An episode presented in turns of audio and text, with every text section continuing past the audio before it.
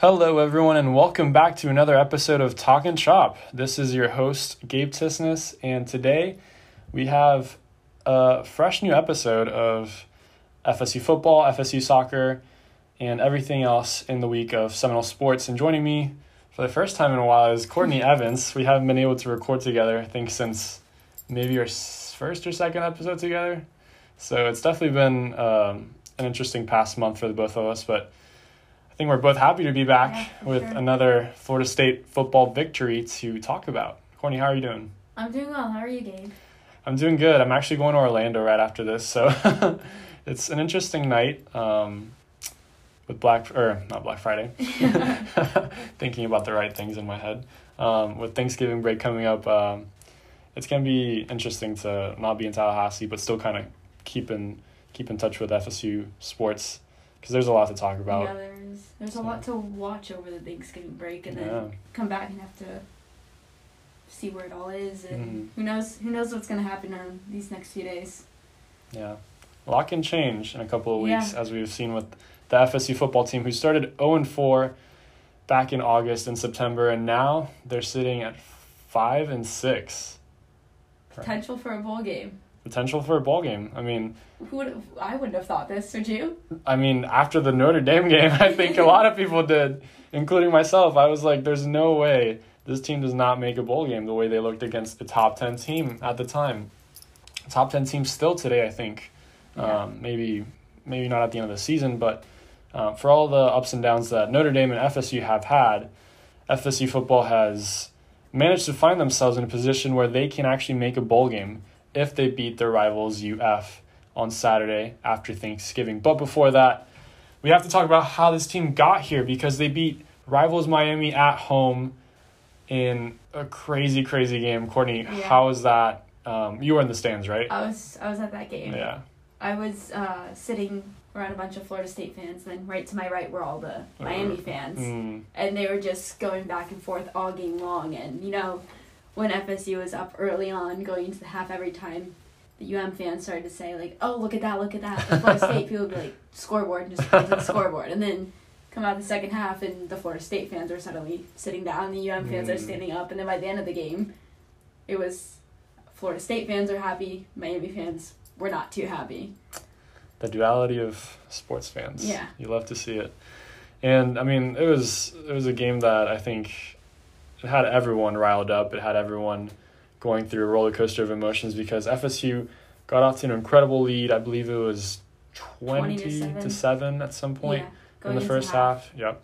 And they had three turnovers in the first quarter, which was insane. It's not usual for teams to even have three turnovers in the first half. But a lot of Miami miscues and, and just self inflicted errors gave FSU a chance to just kind of have the game wrapped up by half. But FSU didn't take their chances.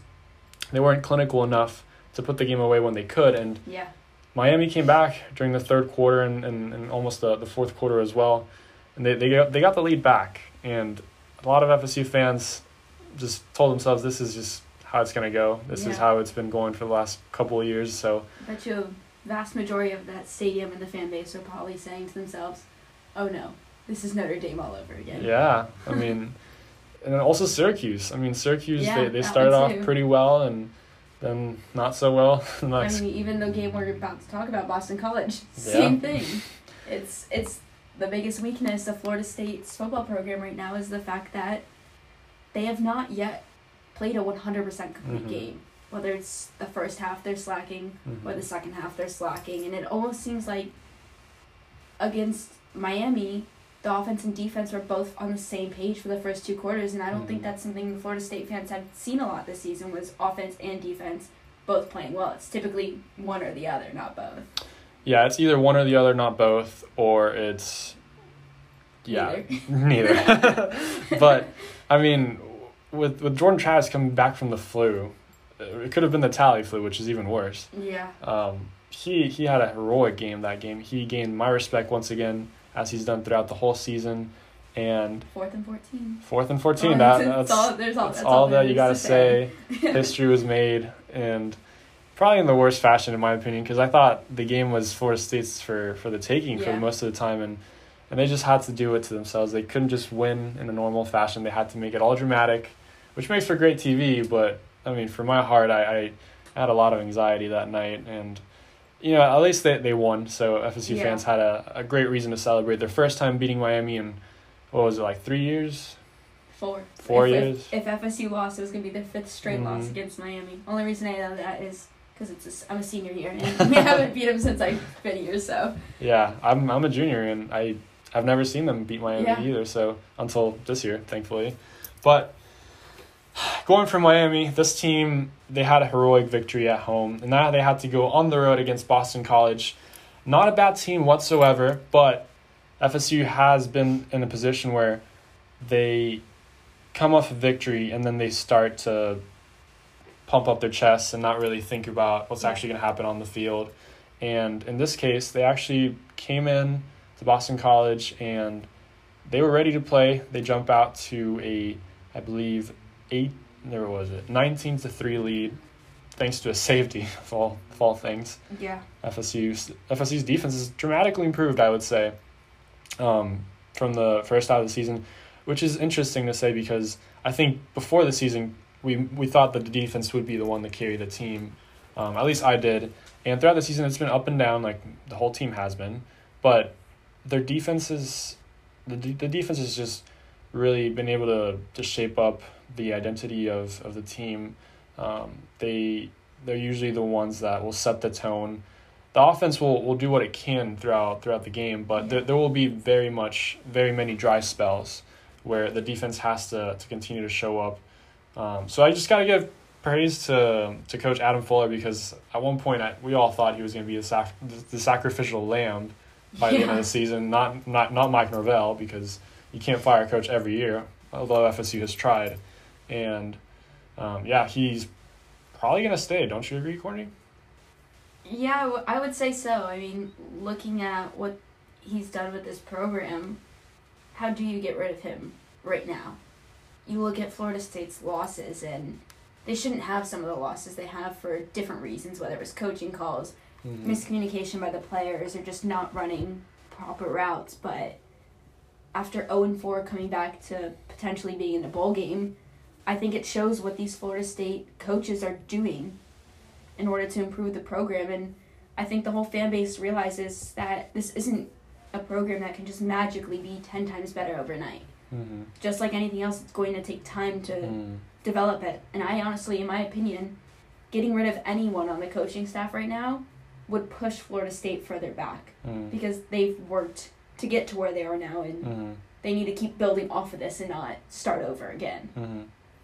So if Manny Diaz came in knocking the door because um, Miami has fired uh, Miami's fired their athletic director J- Blake James after uh, a bad bad result against Florida State. So Coach Manny Diaz might be looking for a job, maybe as a defensive coordinator Well, again. you know where he can go? where? He can go to UF. Oh, okay, okay. We'll talk about that in just a second because for some reason we are sitting here on November the 21st thinking that Florida State football is the best program in the state of Florida, which you could have told that to anybody in August or September and they would have probably laughed in your face. But yeah, that's where we're at. And I mean, going back to Boston College, Jordan Travis had 251 yards passing, three touchdowns, and he didn't have his best completion percentage game with only 59. But he, alongside the rest of the Noles, they didn't have a turnover, which is really impressive for such a young team, I think. It really shows how much they've matured. And speaking of maturity, this team has really improved on the penalty side as well. Um, but unfortunately, they had to face one of the biggest obstacles I think any ACC team can face right now, which is people in the the people in the and black and white Yeah. stripes. And yeah, that was that was brutal Yeah. watching some of those calls. they they were back at it, and yeah, it, it almost cost FSU the game because that lead that we were talking about started to dwindle down during the second half, and Yeah, I mean FSU only scored seven in the second half, so you also have to put up some points to to not let those things get to you. But and there were some calls that FSU did actually commit the penalties. Mhm. There was a delay of game later on in the game, and there was also uh, our center like the center snapped the ball weirdly, and there was a snap infraction. Like all these random little things that FSU just has to be more tidy with if they want to be contenders. in college football. Mm-hmm. Yeah, and I mean, the improvement that we've seen with this team tells you where they're going, Right. but at the same time, there are still a lot of things to improve. Um, what are some of those things that, that you think FSU needs to, to consider in the, in the off season? Obviously, with the season kind of wrapping up with only UF on the road this upcoming Saturday. What are some of the things that you think Mike Norvell, assuming he stays, um, will have to focus on for the next season? So, I've always said watching Florida State throughout this season, the offensive coordinator has gone to the run game a Mhm. lot. Like we've seen it. Travis is running the ball a lot. Corbin's Mhm. running. You have the short passes out to Ward. Like they have all these different weapons that they're using for the run game. And against Boston College, they came out, and Jordan Travis just started throwing the ball every Mhm. which way, not just to the running backs. He was even targeting his tight end McDonald from very early on, and that's not something Florida State fans have seen from Mhm. him a lot this season. So I think getting your wide receivers up to that standpoint where you can rely on them to make those Mhm. plays. Um, they've dropped so many balls this season that some of them have been Travis's fault. Other ones, it's it hits the palm of their hands and suddenly it's on the ground and people are just like, how how did that happen? Mm. So I would say the biggest thing on the offensive side is continuing to make that chemistry, whether it's Travis or another quarterback, Mm-hmm. um, with the wide receivers because you cannot rely on just running the ball Mm-hmm. hundred yards up the field every single drive. It's just it's just not realistic, especially when defenses look at our team and they say, "Oh, Florida State runs the ball a lot. Let's just let's just like not play the coverage zone and let's just run after them all the time." Mm-hmm. Um, and I think on the defensive side, they're going to be losing a lot of their big players. So it's just a matter of making sure they have the shoes, the, not the shoes, the people, the people to Right, right, right. take over those positions. Um, and just Norvell needs to keep getting in the the guy's head that they are Florida State football and they have the potential Mm-hmm. to be a top competitor. It's just whether or not they want to do it. Yeah, and obviously Jermaine Johnson leaving is going to be probably FSU's biggest loss, but also players like Keir Thomas, the second. He is uh, a starter for the whole season who has actually produced pretty well for FSU. They've they've produced um, their highest total of sacks in a couple of years, and um, it, overall, the, the defensive line has I think has easily been the the forte of this whole team. Mm-hmm. As much as the run game has been um, useful for them, they've they've had many games, including the last couple, where I don't think they've shown uh, their true potential. Treshaun Ward had four carries for 25 yards, and Jay Corbin had 13 for 62, which makes up for a pretty decent average. But I think, like you said, Courtney, Tr- Jordan Travis finally kind of took over with the passing game. Um, almost, three touchdowns. Yeah. I mean, we we haven't seen that side of Travis, and Mhm. as a Florida State fan, they're probably sitting there thinking like, what we thought Travis didn't have, does he actually Mhm. have it now? Mm-hmm. Yeah, and I think when, when we were talking about previous debacles uh, for FSU football, it's easy to forget the UNC game because Yeah. UNC has not been the team that many expected before the season. But still, having Sam Howell and, and the rest of the crew there, I think they're still a pretty decent team. And for FSU to go on the road and beat them the way that they did, I thought that was probably their most complete game. Um, obviously, Boston College and Miami back to back wins. They, they mean a lot to this program. But um, yeah, Jordan Travis, I think he, he, he played pretty well against UNC, and, and that once again he showed it that he can do it on the air. And when we look back against, um, I forgot who they were, um, NC State, of course, NC State, Mhm. where, where Jordan Travis wasn't there, you saw how this team looked so much different and how their run game was so inefficient, and that's because of Jordan Travis's uh, Yeah. versatility. That's that's where this team has been able to thrive on. And assuming he comes back as a starter next year, they can actually build chemistry. They actually have Yeah. a lot of tape where they can see where they can grow.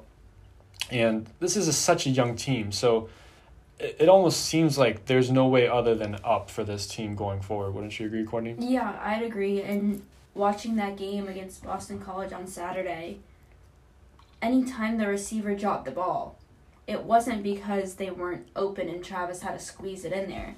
It was either because Travis slightly over or under threw them, or the receiver just had butterfingers and dropped the ball. like those are those are the things that in the off season, Norvell can sit down and watch the film and be like, this this shouldn't be happening. Like if you guys Mhm. wanna be the Florida State team that we used to be. These are the ty- types of plays that'll get us to that point. Um, I definitely think the past few weeks are promising for this program, and I wouldn't have said this three weeks ago, but I think that they have an opportunity to go into the swamp and walk away with a victory this year. Mhm.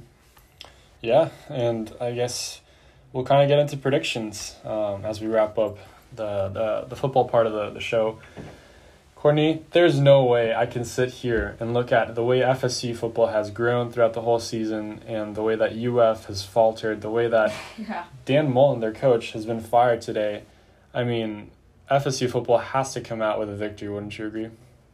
Yeah, and I also don't think there's any way that I don't experience a win against UF as a Florida State student. um, I think it's I think it's the year that FSU football comes out on top of the three schools in the Mm. state of Florida. Well, at least we can only hope so. Mhm. So my prediction is an FSU win over UF with uh, FSU winning by 11, 31 to 20. 31 22 scores.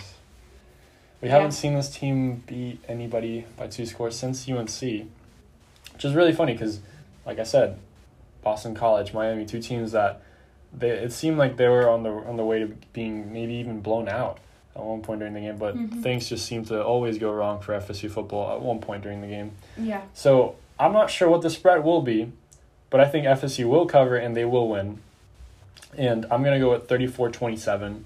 Um, UF being at home, I don't even know if it, if it matters that much, especially on Thanksgiving break. I feel like a lot of people are Yeah. not going to want to turn out. and this is the one game where Florida State fans travel yeah, they travel. You know, I think I think it's fair to say at every FSU UF game, it's like a 50-50 crowd. hmm The only the only real home field advantage is the field itself, Yeah. not not necessarily the crowd that's there.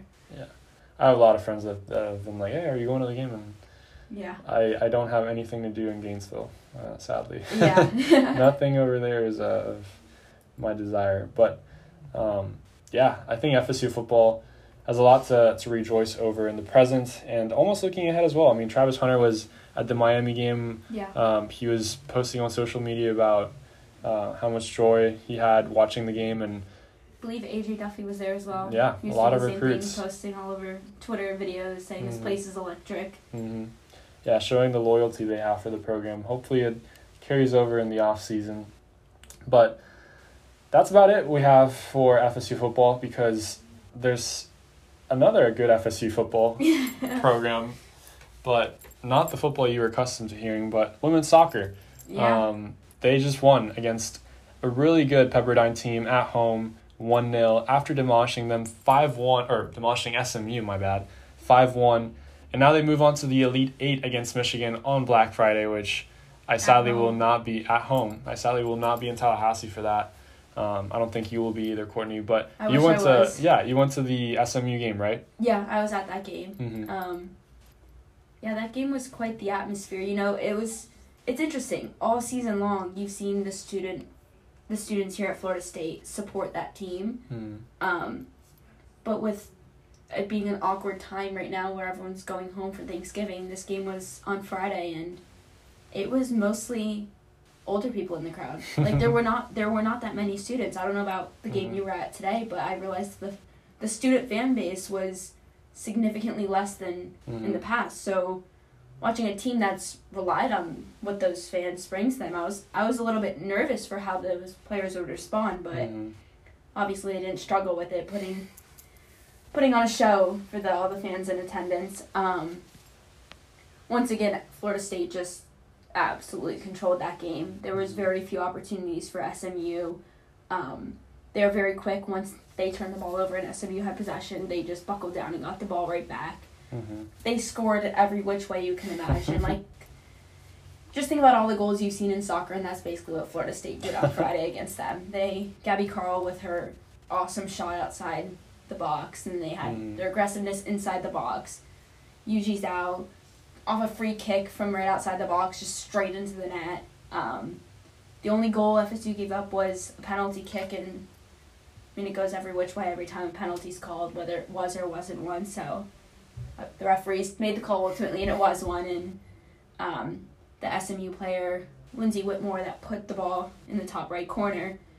In her post game conference, she even said how SMU has been practicing penalty kicks um, because they know at this point in the tournament, penalty kicks, as FSU knows very well, it's a make or break a deal. Mm-hmm. So she walked up there knowing where she was going to go, and she was 21 for 21 in practice. Mm. So she just nailed it right in. That's a pretty in- good ratio. Yeah, and uh, the FSU goalie just didn't didn't even really have a chance to stop it. Um, upsetting for her because obviously she would have loved that shutout.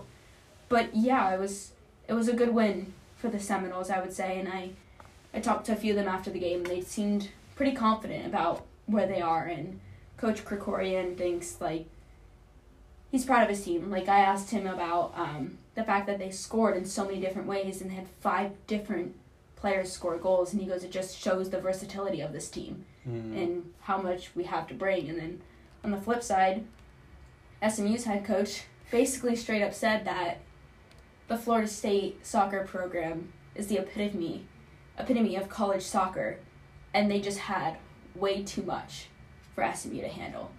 And I think that just kind of summarizes the whole season of what we've seen from this Florida State soccer program. It's it's every which way they're playing well. And I think um, the other crazy part is it's not just the offense that's finding the back of the net. Mhm. After the game against SMU, I think the defensive back line, they were up to 21 career goals combined, That's crazy. with 25 assists on top of that. Mm-hmm. So it really is a true 11 player game out Mhm. there for them. It's not just the front three and the midfielders Mm-hmm.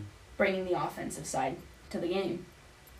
Yeah, I mean, Coach Krikorian has done a lot in his time at, in Tallahassee, and it's it's paying dividends right now as it has in the past. Um, but it just it's such a statement for for the, the 2017 and the 2018 freshman class. Yeah. Um, they're just such a remarkable group of players, and I'm gonna miss them. I'm gonna miss them because they bring everything they have onto the field each time that they get to play, and even as a neutral fan, I would just be so happy to watch them play because Yeah. they play the right way. They play as a team. Um, there's so many incredible players like Jenna Nighswonger and uh, Yujie Zhao, and, and the list goes on. But none of them ever seem like they they want to be the spotlight players, which is something that I think um, comes down to the coaching, comes down to Mm-hmm. Coach Krikorian establishing the right culture. Um, and we can talk about tactics and all that, but I think that's what um, some of the coaches from other teams seem to really get um, impressed by whenever they, they come. Today, it was uh, Coach Tim from Pepperdine who, once again, was singing their praises, saying that, I mean, there's just no way that somebody in the opposing team can, can seem to get riled up and, and angry at this team Yeah. because they're so nice. They, they have a lot of class to them and um, they, they, they're all always on the same page, um, which is crazy because they have so many good players. So you have to almost like build this insane rotation where the point where everyone seems to be playing together and, and gaining chemistry throughout the Mhm. whole season. That's exactly what Mark Krikorian has done and is the reason why FSU seems to be on their way to another College Cup final. Um, that's not here for them to, to be talking about. For us, it's obviously easy to, to kind of see the path in front of them. And like I said, they're they're on to the Elite Eight against Michigan on Friday. And speaking of, of you know the the playoffs, I probably should talk about the game that happened today because they beat Pepperdine one 0 with a Jody Brown goal in the fifth minute of the game. Just an incredible start to them. Wasn't Um, that her third goal in the NCAA goal. tournament? hmm And it's crazy that Jody Brown is now finding the back of the net so much for these Seminoles because you look at what she's been doing all season and she's been the one that's putting the through balls through and just setting up her teammates to score for the Seminoles and all of a sudden here she is leading her team through the first three rounds of the biggest stage there is for this team. Yeah, Jody Brown is a player that has been so key for them this year because she is easily the player that can take the top off the soccer pitch, if you will. Mm-hmm. Um, she's easily the most fast. The, the most fast. She's easily the fastest player on probably either side of the field um, most of the time. Yeah. But she's also a player that has been really good for them on the defensive side of the ball. Um, she just has a really good work ethic, and her finishing has improved. Her her her playmaking ability is pretty underrated compared to you know some of the other players on the team. Like you have some elite tacticians like Yujie Zhao and Jenna Nighswonger, but then you have players like Jody Brown who can also you know square the ball when they need to.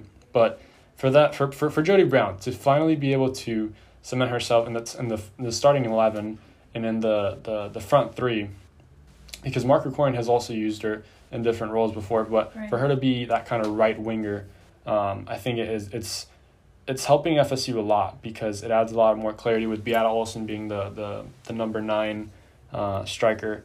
Um, you have two really good players in the front three, and then you can plug in whoever you want almost um, from this really deep team.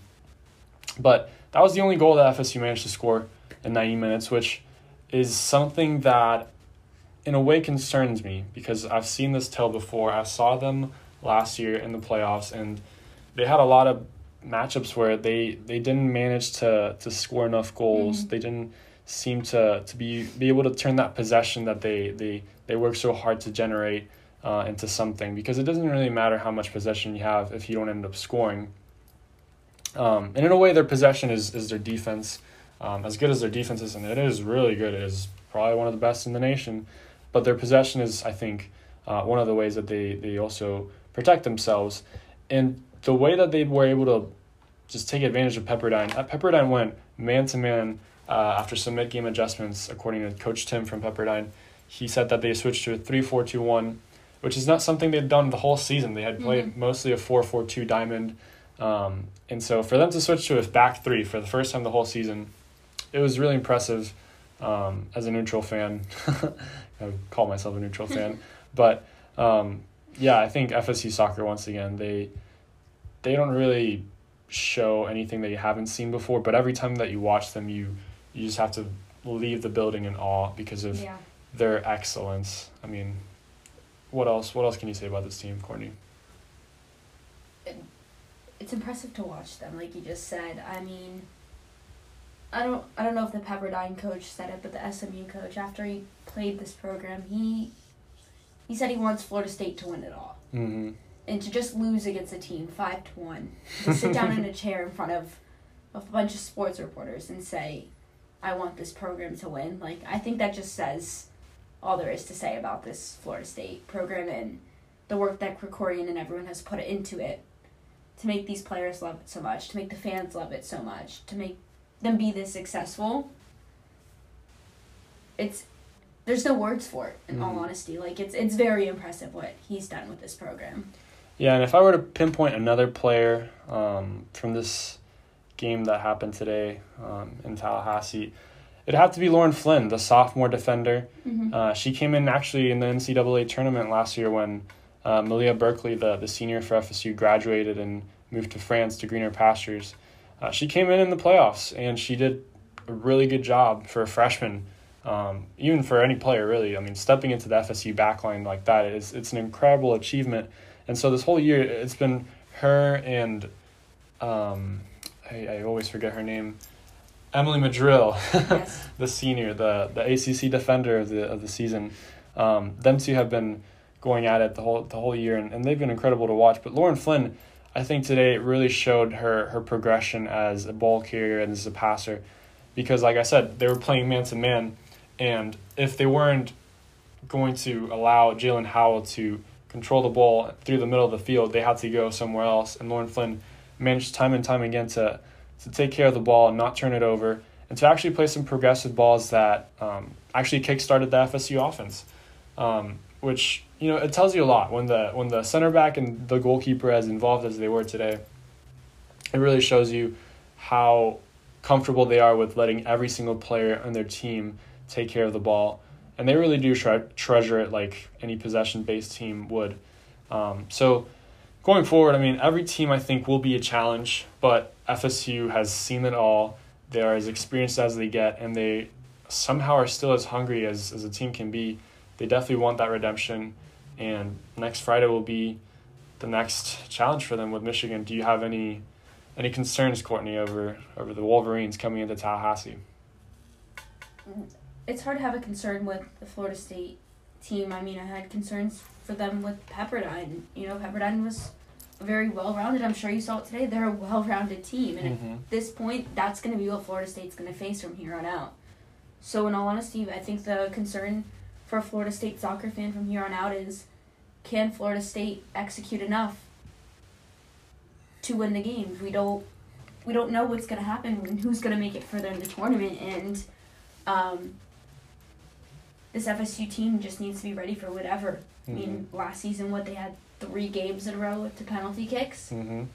they obviously don't want that to happen again, so they just need to find a way, watch the film, trust their teammates and things like that, just to avoid those points. And just one more, one more interesting thought between the last two games. Christina Lynch, she played 41 minutes against SMU, but Mhm. only 13 against Pepperdine. Mhm. I think that just goes to show that Krikorian really doesn't have his set 11. Every single game it varies. I mean, there's plenty of people that played 90 minutes against Pepperdine, but they didn't necessarily play 90 minutes against SMU. Mhm. So I think as the tournament goes on, Florida State fans can expect to see a variety of playing time from everyone on this roster. Um, because that's that's what makes this Florida State program so good. Is there's just so much to them that teams just don't know which side of the Florida State soccer team you're going to see on that field that day. Yeah, I mean, I think we already talked about it, but this this FSU fo- uh, soccer team, um, I they mean, technically football's they they are technically a football team too, but um, no, I mean th- this team has grown a lot from last year in, in terms of how they can beat teams. Um, we we saw it against SMU in the ways that they can score, but also in the ways that they can actually just come out with a result.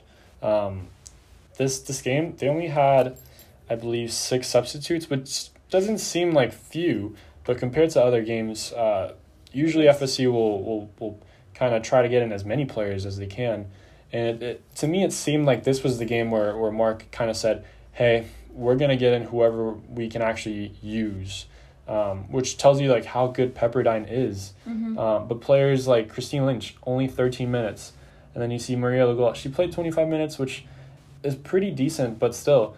then you Um, have five that played the full 90 minutes. hmm Yeah, I mean, Jaelin Howell looked pretty tired to me, which I'm sure it's not the first nor the last. And the Tallahassee Heat was crazy for those that weren't attending the game. Mm-hmm. Um, it was no joke, especially for it to be a, a November 21st uh, game. You would expect a lot more uh, cooler temperatures. But yeah, I, I think this team is kind of starting to, to limit who they can actually use more and more with these tougher games. And maybe it was a case of, hey, these are the players that will actually help us against Pepperdine. Maybe Christine Lynch um, will actually be useful against other teams. But I think we're, we're starting to see FSU kind of gear up for the final run, the last Yeah. dance, if you will, for some of these players. So I I'm all for you know seeing players like Yujie Zhao get as many minutes as we can because they're not going to be here next year. Right. So I, I definitely want to see as much as I can from them, and um, I think this is a team that that knows what they have to do. So it's just a matter of executing uh, when it matters most. Yeah, and I think another reason that we saw so many of the starters play the full time and have higher minutes than normal has a lot to do with the fact that Florida State doesn't have another game till Friday. hmm But whereas you look at between SMU and Pepperdine, they played Friday at 5 p.m. Yeah.